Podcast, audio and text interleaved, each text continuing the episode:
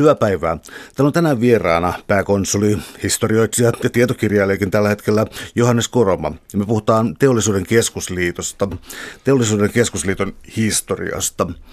Ähm, aika provosoivasti kirja alkaa ehkä provosoituneena aikana, eli teollisuuden itsepuolustus, jossa annetaan sitten aika hurja kuva siitä, kun tullaan ikään kuin 60-luvun kulttuuriradikalismiin. Uh, mutta jos sitä taustattaisiin, niin Um, kyse on siitä, että oli ikään kuin vanhan aseveliakselin katoaminen. Ja mikä tämä niin kuin, ikään kuin tiivis tila oli, josta sitä lähdettiin hajoamaan, joka hajosi tämän uuden 60-luvun radikalismin myötä?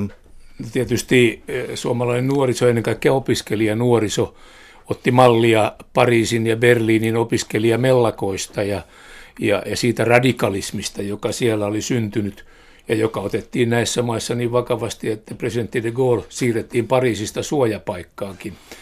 Eh, tässä oli tämmöinen eh, mallikäyttäytyminen, mutta toisaalta myöskin sitten selvä halu protestoida vanhempia ikäluokkia ja ehkä nyt sitten noin kuvannollisesti tätä aseveli Akselin yhteistyötäkin vastaan ja, ja rakentaa selvästi sosialistista yhteiskuntaa.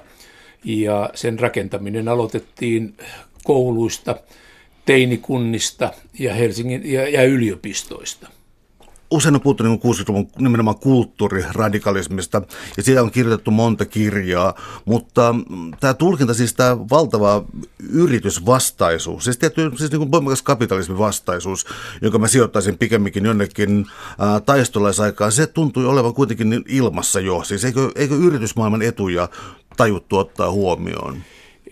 Oli ihan totta, että juuri silloin oli tämmöinen vahvakas yritysvastaisuus, mutta siihen liittyy, sit, siis ta, taistolaisuus oli hyvin hallitseva piirre siinä vaiheessa ja, ja se tuli täältä kulttuurin kautta, mutta se tuli politiikkaan ja talouteen hyvin voimakkaana siirtyi sieltä sillä tavalla, että, että sitten aina tuonne 70-luvun puolivälin jälkeisiin aikoihin saakka vasemmistopuolueet Suomessa uskoivat vahvasti – tämmöiseen taloudelliseen suunnitteluun ja ohjausjärjestelmiin, joka tarkoitti myös pääomien ohjaamista ja yritysten toiminnan määrittelemistä, niiden sijaintipaikkojen määrittelemistä, jopa äärimmäisillään päätettiin perustaa valtion elektroniikkayhtiö – ja ottaa olemassa olevista yksityistä yhtiöistä tiettyjä tuotteita sen valikoimiin. Oli siis semmoinen vahva käsitys siitä, että valtio ja ennen kaikkea poliitikot osaavat määritellä, minkälainen talouden pitäisi Suomessa olla.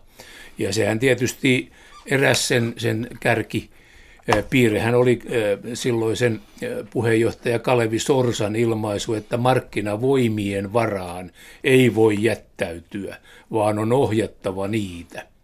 Ja tämä seikka sitten johti tietenkin siihen, että oli yritysvastaisuus, ei, ei haluttu antaa yrityksille toimintavapauksia ja, ja sitä kautta syntyi siis tällainen yhteiskunnan ilmiö, joka, joka tuota, purkautui vasta 76-77.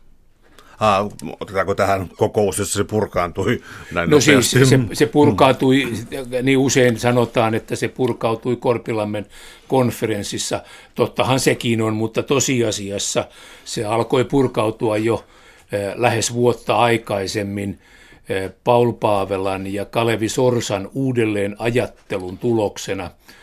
Heillä oli Esimerkkinä tästä tiukasta valtioohjauksesta oli Martti Miettusen hallitukset, joista jälkikäteen on sanottu, että ne aiheuttivat työttömyyttä enemmän siellä, missä valtio puuttui, kuin ratkaisi siellä, missä, missä yrityksien olisi pitänyt palkata lisää väkeä. Ja se oli aika epäonnistunut, kaksi epäonnistunutta hallitusta, joissa Paul Paavela oli myös mukana, ja siellä uskoakseni Paul Paavelan lainausmerkeissä lapsen usko sosialistiseen suunnittelutalouteen romahti ja hän ryhtyi sitten tätä sosiaalidemokraattien talouspoliittista ajattelua uudistamaan. No jos ajattelee, että tässä mahdollisesti meni kaksi eri ää, rintamaa, koska mä ainakin ajattelin, että oli ikään kuin tämä radikaali nuorisoliike, joka oli niin kuin hyvinkin ää, sosialisteja ja siis valmiita siirtämään yhteiskuntajärjestelmää. Ja sitten oli tämä juuri, josta puhuit, siis tällainen... Ää, kyllä siis nimenomaan Kalevi Sorsa on jossain määrin henkilöitynyt. Siis, siis usko siitä, että musta se, että Kalevi Sorsa jossain yhteydessä sanonut, että ei se sosialismi tämän kummempaa ole, suunnilleen kuin mitä se tila oli silloin, kun ajateltiin, että, että valtio ja talous on jotenkin hallittavissa. Mutta sitten se tärkeä kysymys, eli ää, miten teollisuus ja sen etujärjestöt ja tiedottaminen alkoi toimia tässä vaiheessa, joka tuntuu nykylukijalta aika kummalliselta. Joo, se otettiin hyvin vakavasti silloin. Paavo Lipponen on minullekin useamman kerran jälkeenpäin sanonut, että te liiottelitte sitä uhkaa. Matti Louekoski on sanonut, että ei pälkäneläisyyskään ollut kuin pieni, pieni tuota, pienen joukon ilmentymä. Ja, ja Paavo Lipponen vastaavassa sanoi, että tämä sosialistiset vaatimukset olivat vain pölynpyyhkimystä Sosden puolueen lipusta. Mutta se otettiin vakavasti. Se otettiin vakavasti sen takia, että ne toimenpiteet, mihinkä poliittiset päättäjät ryhtyivät 70-luvun alkupuolella ja puolivälissä, eli pääomien ohjaaminen, pääomien kerääminen valtion haltuun, yritysten sijainninpaikkaohjausjärjestelmien luominen ja yritysten uusperustannan ohjaaminen tai tuotannon laajentamisen ohjaaminen olivat sellaisia, joita yritysjohtajat eivät mitenkään voineet ymmärtää. Ne näyttivät olennaisella tavalla kaventavan markkinataloutta, mutta ennen kaikkea yritysten kykyä tai mahdollisuutta tehdä omia päätöksiä. Eli kyllä nämä asiat liittyy, tämä kulttuuriradikalismihan näkyi ensimmäisenä yliopistoissa, mutta se heijastui myöskin tässä Pälkäneen liikkeessä, joka sitten radikalisoi sosiaalidemokraattista puoluetta ja johti kahdessa SDPn puoluekokouksessa sosialisointivaatimuksiin pankkien, apteekkien ja, ja monien muiden yhtiöiden saattamisesta yhteiskunnan haltuun tai ohjaukseen. Mulla oli pieni yllätys tässä lukiessa, koska mä olin jotenkin tottunut historiaa lukeneena, että kun, kun, kun kyse on ollut politiikasta, historiasta, erityisesti politiikasta suhteessa Neuvostoliittoon, niin demarit on ollut siinä niin kuin tämä olennainen puolue, että Moskovasta saattoi tulla rahaa SKPlle, demarit sai dollarirahoitusta sitten taas Yhdysvalloista, ja oli aivan selkeää, että niin kuin tarvittiin vahva demariliike pitääkseen niin kuin valtiojärjestelmä voimassa, mutta tämä demari so, sosialismi, siis oikea sosialismi yllätti mut todella paljon. Niin, se on, se on aika jännittävä. Sehän jatku, kesti noin puoli vuosikymmentä ja, ja oli hyvin vahva ideologia. E, täytyy tietysti korostaa sitä, että se ei ollut Kalevi Sorsan ideologia – eikä kaikkien demareiden ideologia. Mutta tämä äh, niin sanottu nuorisoliika siinäkin puolueessa oli niin voimakas ja pystyi vetämään mukanaan äh, muita mm, puolueen jäseniä, että se johti siihen, että, että ja siihen liittyy tietysti myöskin tämä globalisaatio siinä vaiheessa, eli Suomen EEC-vapaakauppasopimuksen solmiminen, jota vastustettiin hyvin voimakkaasti, koska nähtiin, että se merkitsee ikään kuin Suomen liukumista läntiseen markkinatalousajatteluun ja toisaalta varoitettiin, että se voi tuhota koko hyvin, hyvin kannattavan Neuvostoliiton kaupan. Mutta siis eh, se kuitenkin oli päällimmäisenä jopa niin, että, että Kalevi Sorsahan ei koskaan antanut anteeksi Paavo Lipposelle, joka oli puolueen suunnittelupäällikkö ja kirjoitti vuoden 1975 Forssan puoluekokouksen sosialisointivaatimukset ja häkällytti vanhan SDP-kaartin näillä vaatimuksilla paljon ehti muuttua sitten vuosikymmenien varressa. Miten sitten taas tällainen, jos ajattelee tätä kansakunnan ilmapiiriä, mutta siis ähm, EVA ja tämän kaltaisten instituutioiden, äh, organisaatioiden syntyminen. Eli siis määrätietoisesti alettiin tuottaa um, yleisölle, opettajille, lukijoille tarkempaa kuvaa siitä, miten yritysmaailma toimii, miten yksityinen sektori toimii, mikä sen logiikka on, mikä on siis voittoa tekevän yrityksen merkitys kansantaloudelle. Eli tuntuu siis puuttumaan tällainen ikään kuin ajatus siitä, että, um, että tällä luodaan hyvinvointia, joka nyt on, niin kuin, tuntuu olevan päivän selvä idea, erityisesti tässä tämän hetken talouspuheessa. Kyllä, kyllä. Siis kysymyshän oli silloin tietysti siitä, että että uskottiin tämmöiseen tasajakoon. Eli tärkeimmäksi tuli jakaa kaikille yhtä paljon, eikä suinkaan miettiä sitä, että paljonko sitä jaettavaa oli. Ja, ja tuota, eh, tässä suhteessa Sosden puolueelle on tapahtunut sitten hyvin perusteellinen muutos vuosikymmenien aikana. On selvää, että, että puolue on muuttunut noista ajoista aivan ratkaisevasti, mutta tuo ilmiö oli niin voimakas, että täytyy muistaa, että syntyi niin sanottu yleisrintama, joka kokosi jokseenkin kaikki puolueet tai ainakin niiden nuorisojärjestöt hyvin helposti näiden samojen aatteiden taakse. Ja kokoomuspuolueenkin piti määritellä oma ideologiansa sosialistiseksi markkinataloudeksi anteeksi, sosiaaliseksi markkinataloudeksi. Eli siis niin kuin se imaisi niin paljon, että myöskin presidentti Kekkonen ihmetteli, että mistä tässä oikein on kysymys, ja uhrautui sitten UKK-sopimuksen tekijäksi pelätessään, jos ei nyt ihan vallankumousta, niin ainakin vakavia levottomuuksia Suomessa.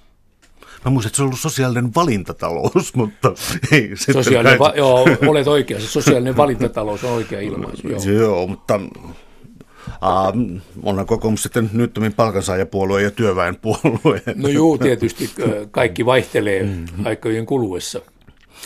Entä sitten vielä ihan organisaatiotasolla? Siis oli ikään kuin siis, työnantajilla ja teollisuudella oli viestintäjärjestöjä ja syntyi uusia. Miten tämä organisaatio tapahtui tällöin? No siellä tietysti silloin, kun otettiin tämä ilmiö otettiin vakavasti, niin todettiin, että voimien kokoaminen on välttämätöntä. Ja ensimmäiseksi ryhdyttiin kokoamaan teollisuuden järjestöjä yhden keskusjärjestön alaisuuteen ja näin syntyi teollisuuden keskusliitto 1976. Mutta jo sitä ennen oli, oli teollisuuden rahoittaman taloudellisen tiedotustoimiston toiminta uusittu perusteellisesti. Sille oli myönnetty merkittäviä varoja nimenomaan nuorison ja kansalaismielipiteen vaikuttamiseksi ja havaittiin, että ei, ei, ei poliitikot voi tehdä sellaisia päätöksiä, jotka ovat kansalaismielipiteen vastaisia. Jos kansalaiset ymmärtävät teollisuuden merkityksen hyvinvoinnin rakentajana, niin myöskin poliitikkojen on pakko ottaa se huomioon. Ja tähän tähdättiin mittavalla monipuolisella toimenpidekokonaisuudella. Ja samoin sitten tietysti näistä samoista aineksista syntyy tietysti havainto, että koko elinkeinoelämä – tarvitsee oman yhteisen organisaation, kun teollisuudella oli nyt tämä teollisuuden keskusliitto, johon siis liittyivät pieni- ja keskisuuri teollisuus, metsäteollisuus ja perinteinen teollisuus, jotka kaikki oli ollut eri liitoissa siihen saakka. Niin sitten syntyi myöskin tätä kattavamman järjestäytymisen tarve ja syntyi elinkeinoelämän valtuuskunta, johon tulivat myöskin mukaan pankit, kauppa ja palvelualat teollisuuden lisäksi liioitteleeko jos mä väittäisin sellaista, että, että ilmapiiri, siis tuo radikaali ilmapiiri ja sosiaalisten ilmapiiri oli siis niin voimakas ja pelättiin todellakin yhteiskuntajärjestelmän kaatumista, että työnantajana oli pakko organisoitua tässä uudelleen, ottaa ihan uusi linja. No juu, tässä on tietysti selkeyden vuoksi sanottava, että kysymys ei ollut työnantajista. Työnantajajärjestö oli olemassa ja se pysyi ihan muut, muuttumattomana. Se toki tuki tätä toimintaa, vaan tässä oli tämän valmistavan teollisuuden uudelleenjärjestely, joka oli niin kuin loisen voiman. Siis valmistava teollisuus on se, joka tuottaa hyvinvoinnin yhteiskuntaan. Työnantajat sitten määrittelevät, minkälaisella korvauksella sitä työvoimaa käytetään. Eli tässä oli selvä tämmöinen ajatus, että, että mitä enemmän me voimme valmistaa, mitä kilpailukykyisempiä tuotteita ja mitä enemmän pystymme viemään niitä ulkomaille, niin sitä paremmin suomalainen yhteiskunta ja suomalaiset elävät. Eli siis tässä oli niin kuin selvä jako kahtia. Täällä on tänään siis vieraana Johannes Koroma. Me puhutaan teollisuuden keskusliitosta ja sen historiasta. Um, ruvetaan piirtämään tällaista vähän pitkää kaarta, miten päästään säännöstelystä kohti markkinataloutta. Tässä oli jo puhetta siitä, miten suuresti uskottiin tuollaiseen yhteiskunnalliseen säännöstelyyn ja sen toimivuuteen, mutta um, samaan aikaan oli kuitenkin sellaisia isoja projekteja, kuten EEC-sopimus, joka jakoi sitten politiikkaa, mutta se tuntuu kuitenkin sellainen, että Ähm, ehkä jotenkin jälkiviisasti sanottuna tuntuu siltä, että olisi tietoinen länsi-integraatio, joka alkoi tapahtua, jota pyrittiin sitten taas tasapainottamaan ulkopolitiikalla ja talouspolitiikalla. Jossakin määrin kysymys on samasta, mutta kyllä siis tämä EC-vapakauppasopimus oli sekä symbolisesti että materiaalisesti äärimmäisen tärkeä maalle, jonka viennistä kuitenkin viennin toivottiin kasvavan länsimarkkinoilla. Meillähän oli hyvin voiva Neuvostoliiton kauppa, joka perustui kahdenväliseen kaupankäyntiin, jossa ei käytetty valuuttoja lainkaan, vaan vaihdettiin tavaralla, tavaraa tavaraan erässä mielessä, vaikka siellä laskentayksiköt olivatkin. Mutta jo aikaisemmin oli poliittista syistä oli kaatunut Nordek-hanke – ja Suomen sitoutuminen läntisiin organisaatioihin, kuten OECD ja vastaaviin, oli ollut poliittisesti äärimmäisen vaikeaa. Me joudumme EFTassakin hakemaan erikoisjärjestelyt, jolloin siis tämä EC-vapakauppasopimus oli, oli niin kuin joka suhteessa se tärkeä asia. Sen puolesta koko teollisuus toimi voimakkaasti ja presidentti Kekkosen aika rohkean päätöksen tuloksena huolimatta siitä, että Neuvostoliiton johto ei antanut sille eräällä tavalla niin kuin lupaa semmoisen sopimuksen tekemiseen. Ja hän allekirjoitti sen neuvottelupöytäkirjan ja Suomesta tuli, Suomi sai vapaakauppa-aseman EECn sisällä.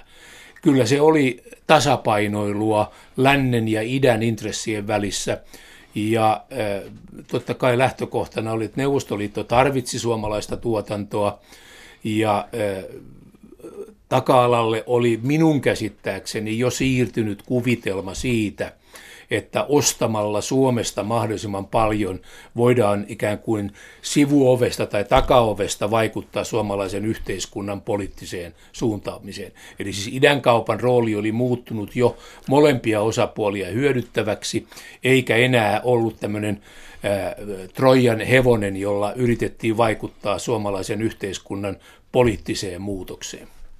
No entäs sitten äh, sen ajan yhteiskuntapolitiikka tai itse asiassa pikemminkin talouspolitiikka? Siis siinä mielessä, että äh, jos demareiden talouspoliittinen ajattelu tuossa 76-77, niin kuin sanoit, muuttu, muuttui selkeästi markkinamyönteisemmäksi, niin äh, talouspolitiikan suhdannevaihtelut ja niiden hoitaminen siis tuntuvat välillä vähän niin kuin jo absurdin huonoilta ratkaisuilta. Siis minkälaista suhdannepolitiikkaa Suomessa pyrittiin harjoittamaan?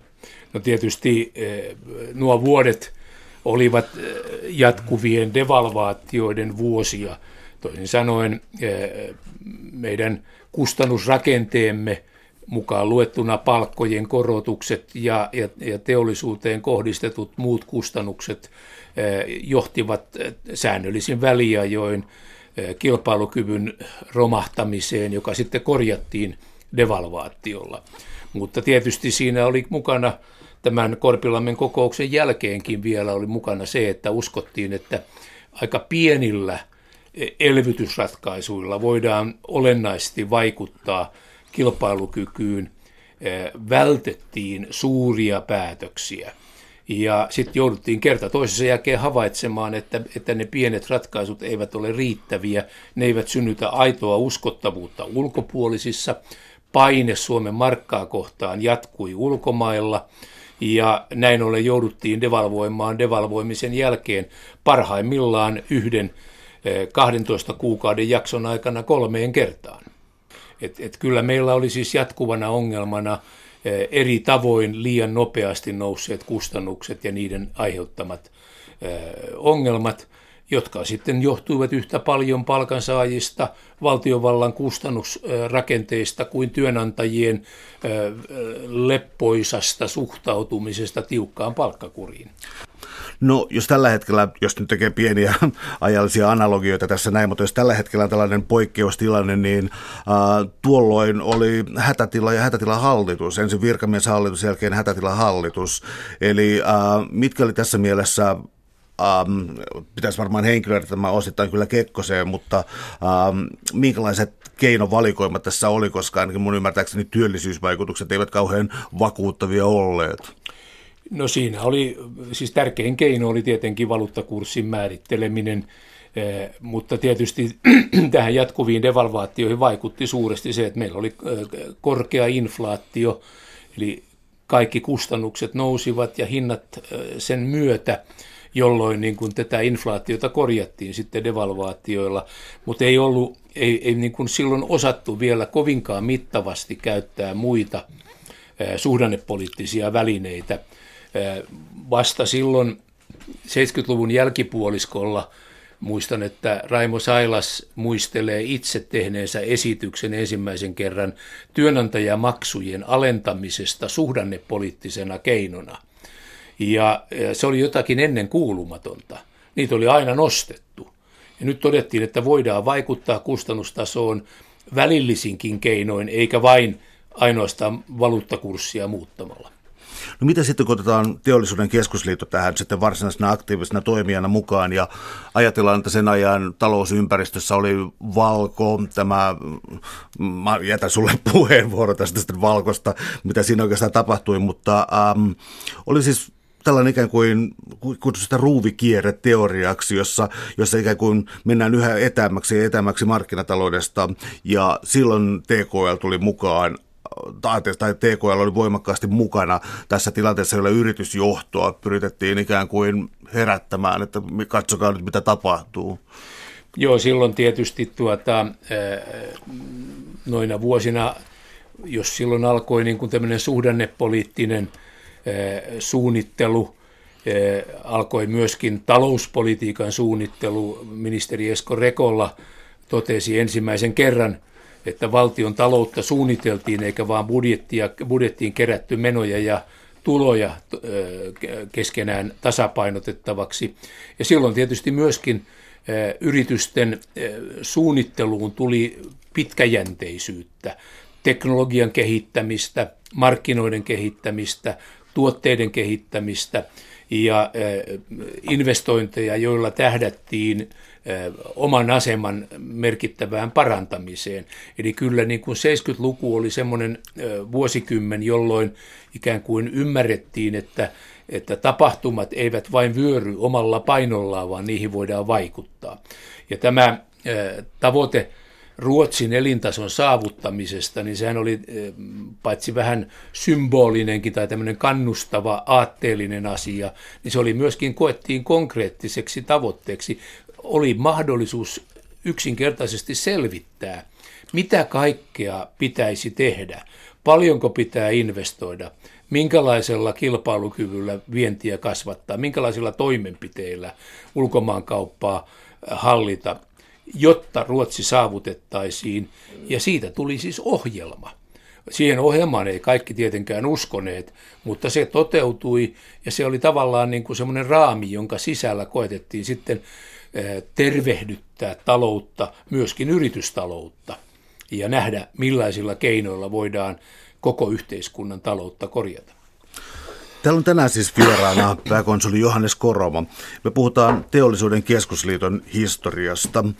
Ähm, yksi asia, jälleen mielenkiintoista historiaa, Kekkonen ja poikkeuslaki. Ja siis kysymys oli oikeastaan siis siitä, että miten voimakkaasti teollisuuteen vaikutti erityisesti idänkaupan kohdalla, mutta myös länsiintegraation suhteen.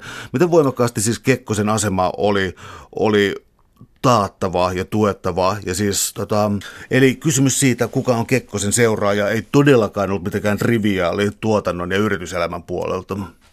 Niin siis tämä EC-vapakauppasopimuksen allekirjoittaminen edellytti kahta asiaa. Teollisuudessa se ymmärrettiin varsin pian, vaikkei niistä kummastakaan pidetty. Se edellytti niin sanottuja suojalakeja talouden turvaamiseksi, ja se oli sosiaalidemokraattien edellytys sen asian hyväksymiselle. Ja sitten toisaalta todettiin, että Kekkosen uudelleenvalinta on välttämätöntä jotta EC-sopimuksen allekirjoittaminen ei aiheuttaisi ulkopoliittista epäluuloa. Nämä kaksi asiaa jouduttiin tunnustamaan ja hyväksymään, ja, ja jotkut jo kyselivät kylläkin, että onko, ne sen, onko tämä EC-vapaakauppasopimus kaiken tämän arvoinen, koska ne oli vaikeasti käsiteltäviä asioita. Mutta tietysti eh, tämä kokemus eh, sekä siihen liittyneenä Kekkosen eh, hyvin voimakas vaikutus idänkaupan edistämisessä herätti kysymyksen, että miten sitten kun Kekkosen kausi päättyy, millä tavalla elinkeinoelämä ja millä tavalla Suomi voisi turvata hyvin kannattavan idänkaupan ja tämän poliittisen stabiliteetin, jota, jota tarvitaan idän ja lännen markkinoiden molempien avaamiseksi ja, ja vahvistamiseksi.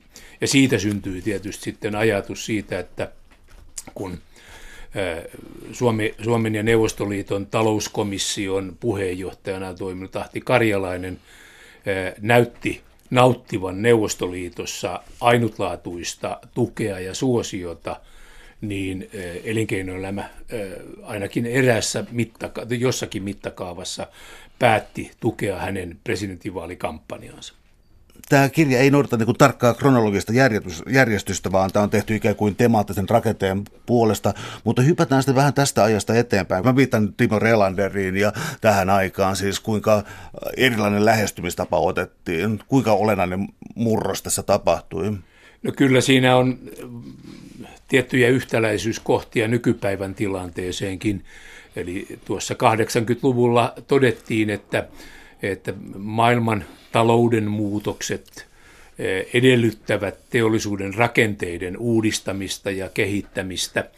Ja, ja ne taas edellyttivät voimakasta eh, investointipanosta ja teknologista kehittämistä, jolloin silloin käännyttiin valtiovallan puoleen ja, ja esitettiin että eri keinoilla luotaisiin edellytykset tällaiselle rakennemu- teollisuuden rakennemuutokselle. Keinoihin luettiin oman pääoman hankkimisen helpottaminen, tietyt veroratkaisut, investointien verotuksen poistaminen ja niin poispäin. Ja toivottiin, että näillä keinoilla teollisuuden uudistuminen saataisiin ripeästi käyntiin. Tätä ajoi erityisesti Kari Kairamo, mutta Timo Relander toimi voimakkaasti myöskin sen puolesta, mutta me, teollisuus ei saanut hallitukselta ymmärtämystä näissä hankkeissa ja siitä syntyi sitten aika vaikeasti ratkaistava ristiriita hallituksen ja elinkeinoelämän edunvalvonnan välille. No tässä ei kuitenkin väliin olla myös korkeasuhdanne. 80-luvun korkeasuhdannehan syntyi eh, tavallaan huomaamatta.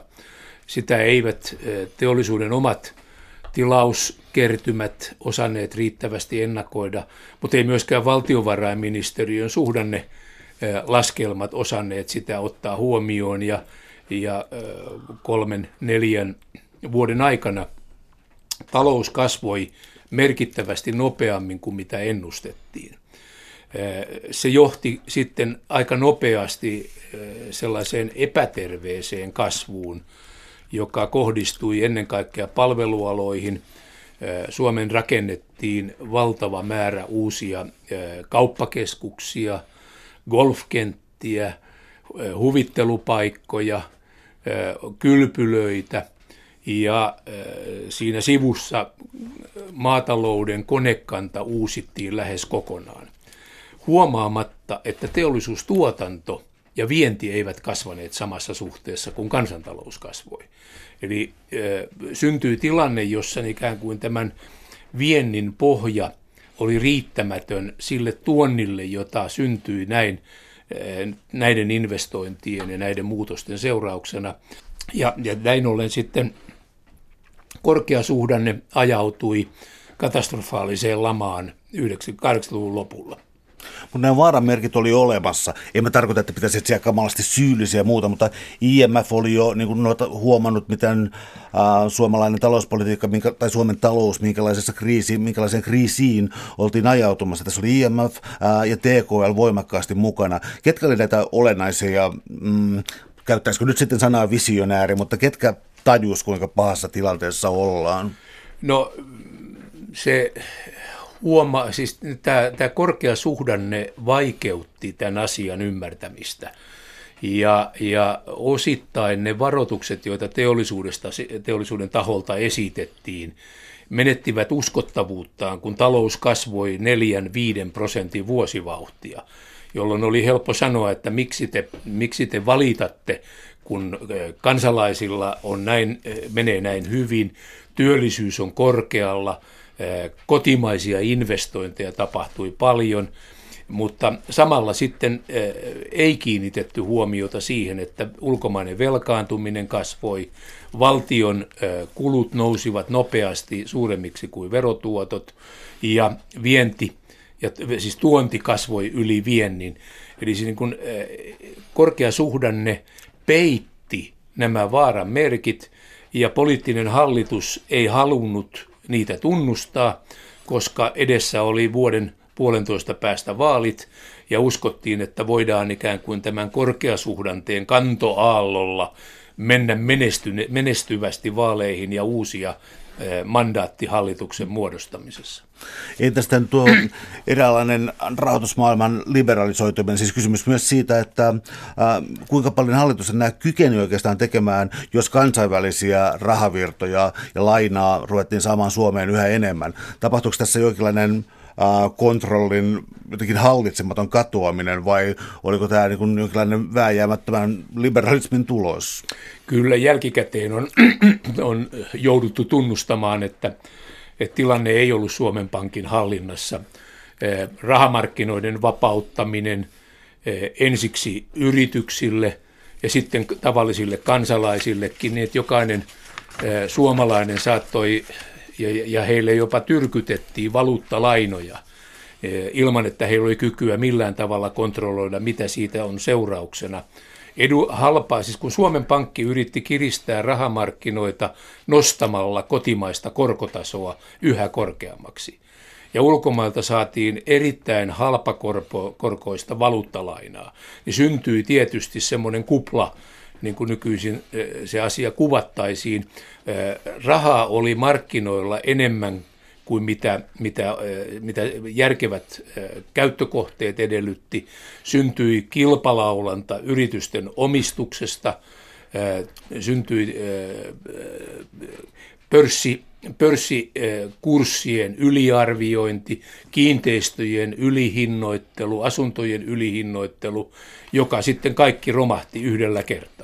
Siinä oli kysymys eh, hallitsemattomasta rahamarkkinoiden vapauttamisesta ja, ja sen tilanteen eh, tai sokeudesta nähdä se tilanne.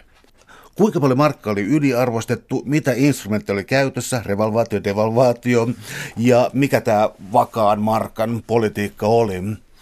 No siis tietysti vakaan markan politiikalla oli ihan terve, hyvä lähtökohta. Eli eh, torjua vuosikymmenien mittainen devalvaatio-inflaatiokierre. Ja ajatuksena oli, että kun vakautetaan taloutta tiukasti, niin vältetään inflaatio ja vältetään inflaatiosta syntyvä devalvaatio. Ja näin, näin tuota, haluttiin toimia.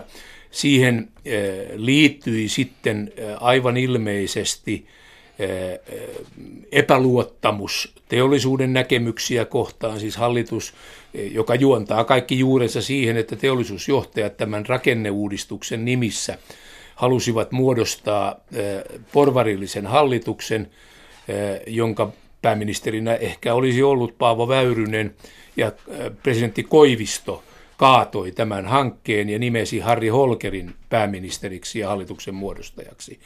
Tästä syntyi eh, vahva epäluottamus hallituksen, ennen kaikkea pääministerin ja elinkeinoelämän tai teollisuuden johdon välille, jolloin niin kuin ne viestit, joita sieltä välitettiin taloudellisesta tilanteesta, eivät eh, johtaneet toimenpiteisiin. Mutta vakaasta markasta tuli semmoinen hallituksen mantra, johonka vedottiin miettimättä loppuun saakka, minkälaisia seurauksia siitä voisi olla – ja, ja tätä ylikuumentunutta suhdannetta ylitettiin hillitä tai viilentää muun muassa revalvaatioilla. Se oli eräällä tavalla uusi asia, oli keksitty, että myöskin revalvaatiota voitaisiin käyttää ja sillä olisi vaikutus, kysyntään nähden hillitsevä vaikutus. Ja jälleen tässäkään vaiheessa ei otettu huomioon sitä, että mikä oli meidän vientimme hintakilpailukyky, vaan katsottiin vain kotimarkkinoilla olevan niin sanotun löysän rahan määrää. Ja, ja näin syntyi siis tilanne, jossa hallitus piti kiinni vakaasta markasta vielä silloin, kun hintakilpailukyky viennissä oli romahtanut ja vaadittiin sen valuuttakurssin korjaamista, koska se oli koko vakaan markan filosofian vastaista. Sellaista ei saanut esittää. Ja Suomen Pankki ajoi tätä hyvin voimakkaasti, niin voimakkaasti, että ennen eh, vuoden 1991 eduskuntavaaleja kaikki puolueet joutuivat vaalikamppailun aikana vannomaan uskollisuuttaan vakalle markalle. Ja tämä johti sitten siihen, että myöskin meidän emu-kiinnityskurssi oli eh, kilpailukyvyn kannalta väärä ja niihin lamavuosien suunnattomiin vaikeuksiin, joita syntyi, ja lukuisiin devalvaatioihin, jotka sitten Esko Ahon hallitus joutui tunnustamaan väistämättä ainoaksi keinoksi korjata talouden vinoutumat. Milloin sitten tämä valuutan kellumaan laittaminen sitten tapahtui? Ja siis 90-luvun alkupuolella, eli kun Esko Ahon hallitus tuli virkaan 91 loppukeväästä, niin jo syksyllä 91 ja sitten seuraavana vuonna markkinat yksinkertaisesti pakottivat Esko Ahon hyväksymään markan kelluttamisen, joka tarkoitti samalla markan devalvoitumista, mutta markkinat myöskin osoittivat, että vaikka Esko Ahon hallituksella oli aivan terve ja perusteltu ajatus leikata julkisia menoja kymmenillä miljardeilla, ja se toteutettiinkin, niin sekään ei vielä riittänyt vakuuttamaan näitä valuuttamarkkinoita Suomen täydellisestä käännöksestä, vaan jouduttiin hyväksymään nämä pari devalvaatiota vielä senkin jälkeen. Napataan tästä sitten tuo keskeinen piirre Esko Ahon hallituksessa, koska mm, meillä oli siis keskustalainen pääministeri, niin kuin tälläkin hetkellä.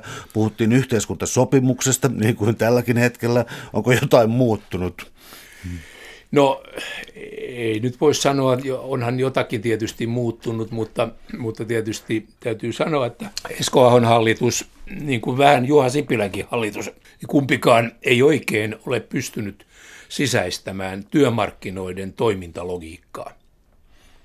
En tarkoita, että, että päätöksessä pitäisi hyväksyä kaikki se, mitä työmarkkinajärjestöt sanovat – mutta työmarkkinajärjestöjen myötävaikutusta tarvitaan talouden tervehdyttämiseen. Ja kumpikaan näistä hallitusta ei oikeastaan ole, voisinko sanoa, tehnyt kotiläksyjään opiskellakseen sitä, miten työmarkkinajärjestöjen kanssa täytyy toimia ja millä tavalla välttämättömiä päätöksiä pitäisi valmistella. Täällä on tänään siis vieraana pääkonsoli historioitsija Johannes Koroma. Me puhutaan Teollisuuden keskusliiton historiasta.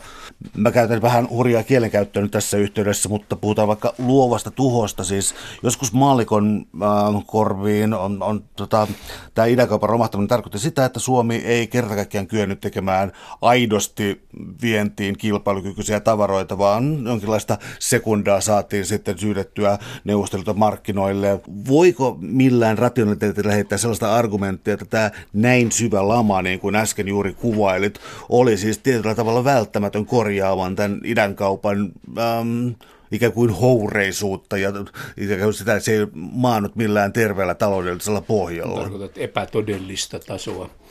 Joo. Totta kai. Eh, aina voidaan, aina tämmöisiin vaiheisiin, murroksiin liittyy niin sanottu luova tuho.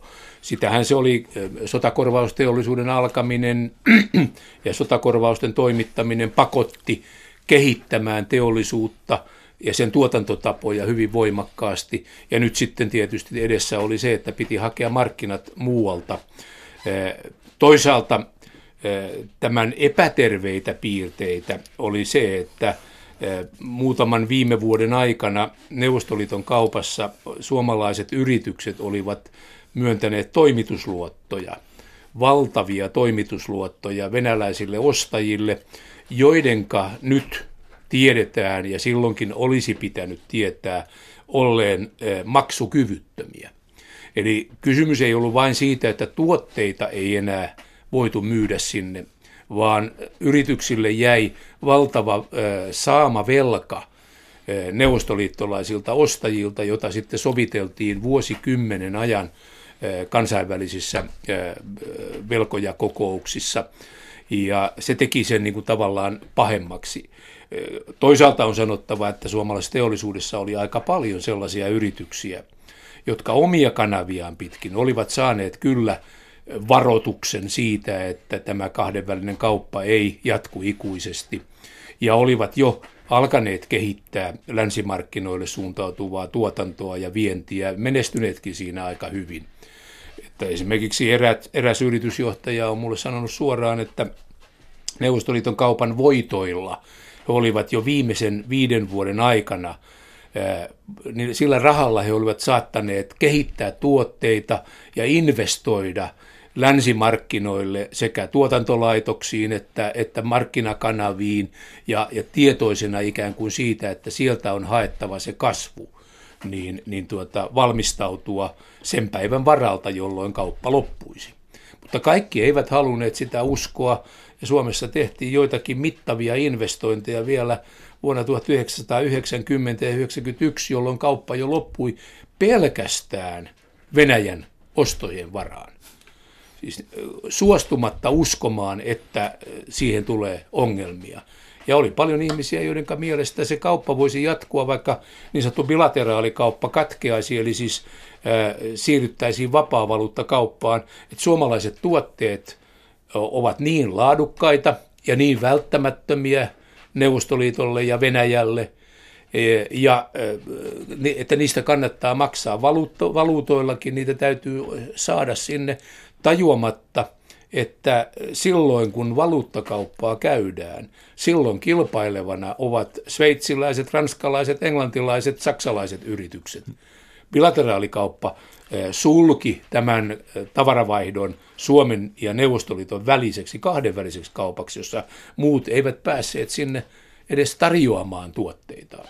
Eli siis tässä oli niin kuin monta tämmöistä murroskohtaa, jotka sitten tietenkin vähitellen vaikuttivat siihen, että länsimarkkinoiden tarpeita vastaavia tuotteita syntyi teollisuudessa ja, ja, ja tietyllä tavalla Nokian menestyshän on yksi esimerkki siitä – miksei yhtä hyvin suomalaisten telakoiden risteilyalukset kehitettiin ikään kuin länsimarkkinoita varten, kun ei enää voitu myydä erittäin kannattavia laivoja Venäjälle. Yksi talouden instrumentti on otettava tässä vielä huomioon, eli ää, kysymys on tietysti verotuksesta. Jos nyt spesifioi tätä kysymystä, niin ää, teollisuuden keskusliitto ja ää, siis teollisuuden intressi tässä, myös muiden työnantajien intressi tässä, ää, oli muuttaa vanhaa verotusta aika radikaalistikin. Mitä tällä alalla kehittyy? No tietysti siellä, siis TKL ajoi liki 20 vuoden ajan – siirtymistä arvonlisäverotukseen, koska Ruotsi oli omaksunut arvonlisäverotusta vastaavan järjestelmän jo 70-luvulla. Ja sen, se, sen vaikutus oli siinä, että samasta tuotteesta ei makseta moneen kertaan veroja. Eli Ruotsi saattoi rakentaa uuden tehtaan tai uude, ostaa uudet koneet ilman arvonlisä- tai liikevaihtoveroa, kun Suomessa siitä maksettiin täydellinen vero, jolloin siis kilpailu kahden samanlaisen koneen tai tuotteen välillä jo tästä syystä syntyi 15 prosentin 20 prosentin kilpailukykyero. Ja tätä arvonlisäverojärjestelmään siirtymistä ajettiin vuosikymmenien ajan myös veroasiantuntijat, silloinen verohallituksen pääjohtaja Honkavaara suositteli sitä siirtymistä, mutta aina poliittiset hallitukset näkivät sen mahdottomaksi ja useasti perustelu oli pelko siitä, että kun koneita voidaan ostaa tehtaisiin halvemmalla, niin se tarkoittaa, että käsityö vähenee ja, ja työttömyys kasvaa. Eli verotuksella koitettiin suojata suomalaisia työpaikkoja ymmärtämättä, että niitä ei suojella sillä, että verotuksen takia vienti on huonommin menestyvää kuin kilpailijamaissa. Tämä on myös mielenkiintoista tämä käsitys talouden tilasta, koska tuli juuri mieleen, että muistan 80-luvun loppupuolelta Suomen kuvaleiden kannen, jossa oli äh, kolme maailman vaurainta maata. Oliko siinä nyt sitten Ruotsi, Suomi, Japani ja siis Suomi Pohjolan Japanina. Ja siis eh, yhdessä vaiheessa siis Suomi, eh, ymmärtääkseni mainitsit tämän kirjassa, äh, oli maailman kolmanneksi varakkain maa. Kyllä, kun, kun ei oteta huomioon vääristynyttä valuuttakurssia. Eli markan arvo oli niin suuri, että kun sillä, sitten, sillä tehtiin nämä vertailut muihin maihin, niin näytti siltä, että me olemme todella rikkaita ja, ja, ja varakkaita, eh, kunnes sitten jouduttiin tunnustamaan, että markan arvo oli ihan väärä, että se oli paljon pienempi tai alhaisempi kuin mitä, mitä oli ylläpidetty Suomessa väkisin. Et kyllä tässä oli paljon tämmöisiä virhearvioita, joiden korjaamiseen ei ollut kykyä. Minusta mulle aina muistuu mieleen eräänä sellaisena viimeisenä toimenpiteenä, jota teollisuus yritti, jolla yritti, yritettiin Holkerin hallitusta saada ymmärtämään, minkälaisissa vaikeuksissa ollaan. Pyydettiin pääministerin johtamaa taloudellista talousneuvostoa tekemään arvio Suomen tulevaisuudesta ja, ja selviytymisestä. Ja talousneuvosto teki tällaisen arvion ja päätteli, että Suomi on ajautumassa kohti lainausmerkeissä konkurssia, täydellistä katastrofia, jonka seurauksena työttömyys tulee lisääntymään ja köyhyys tulee lisääntymään Suomessa runsaasti. Tämän raportin tiedot vuodatettiin sopivasti suomalaisille suurille sanomalehdille, jotka irvistelivät tälle synkälle ennusteelle ja, ja käyttivät otsikoissa, että talouspolitiikan mullahit ovat puhuneet poliitikoiden, onneksi, onneksi poliitikot tekevät päätöksen. Ja pääministeri Holkeri itse, kun hän esitteli talousneuvoston tätä synkkää arviota, kutsui sitä talousekonomistien sormiharjoitelmaksi.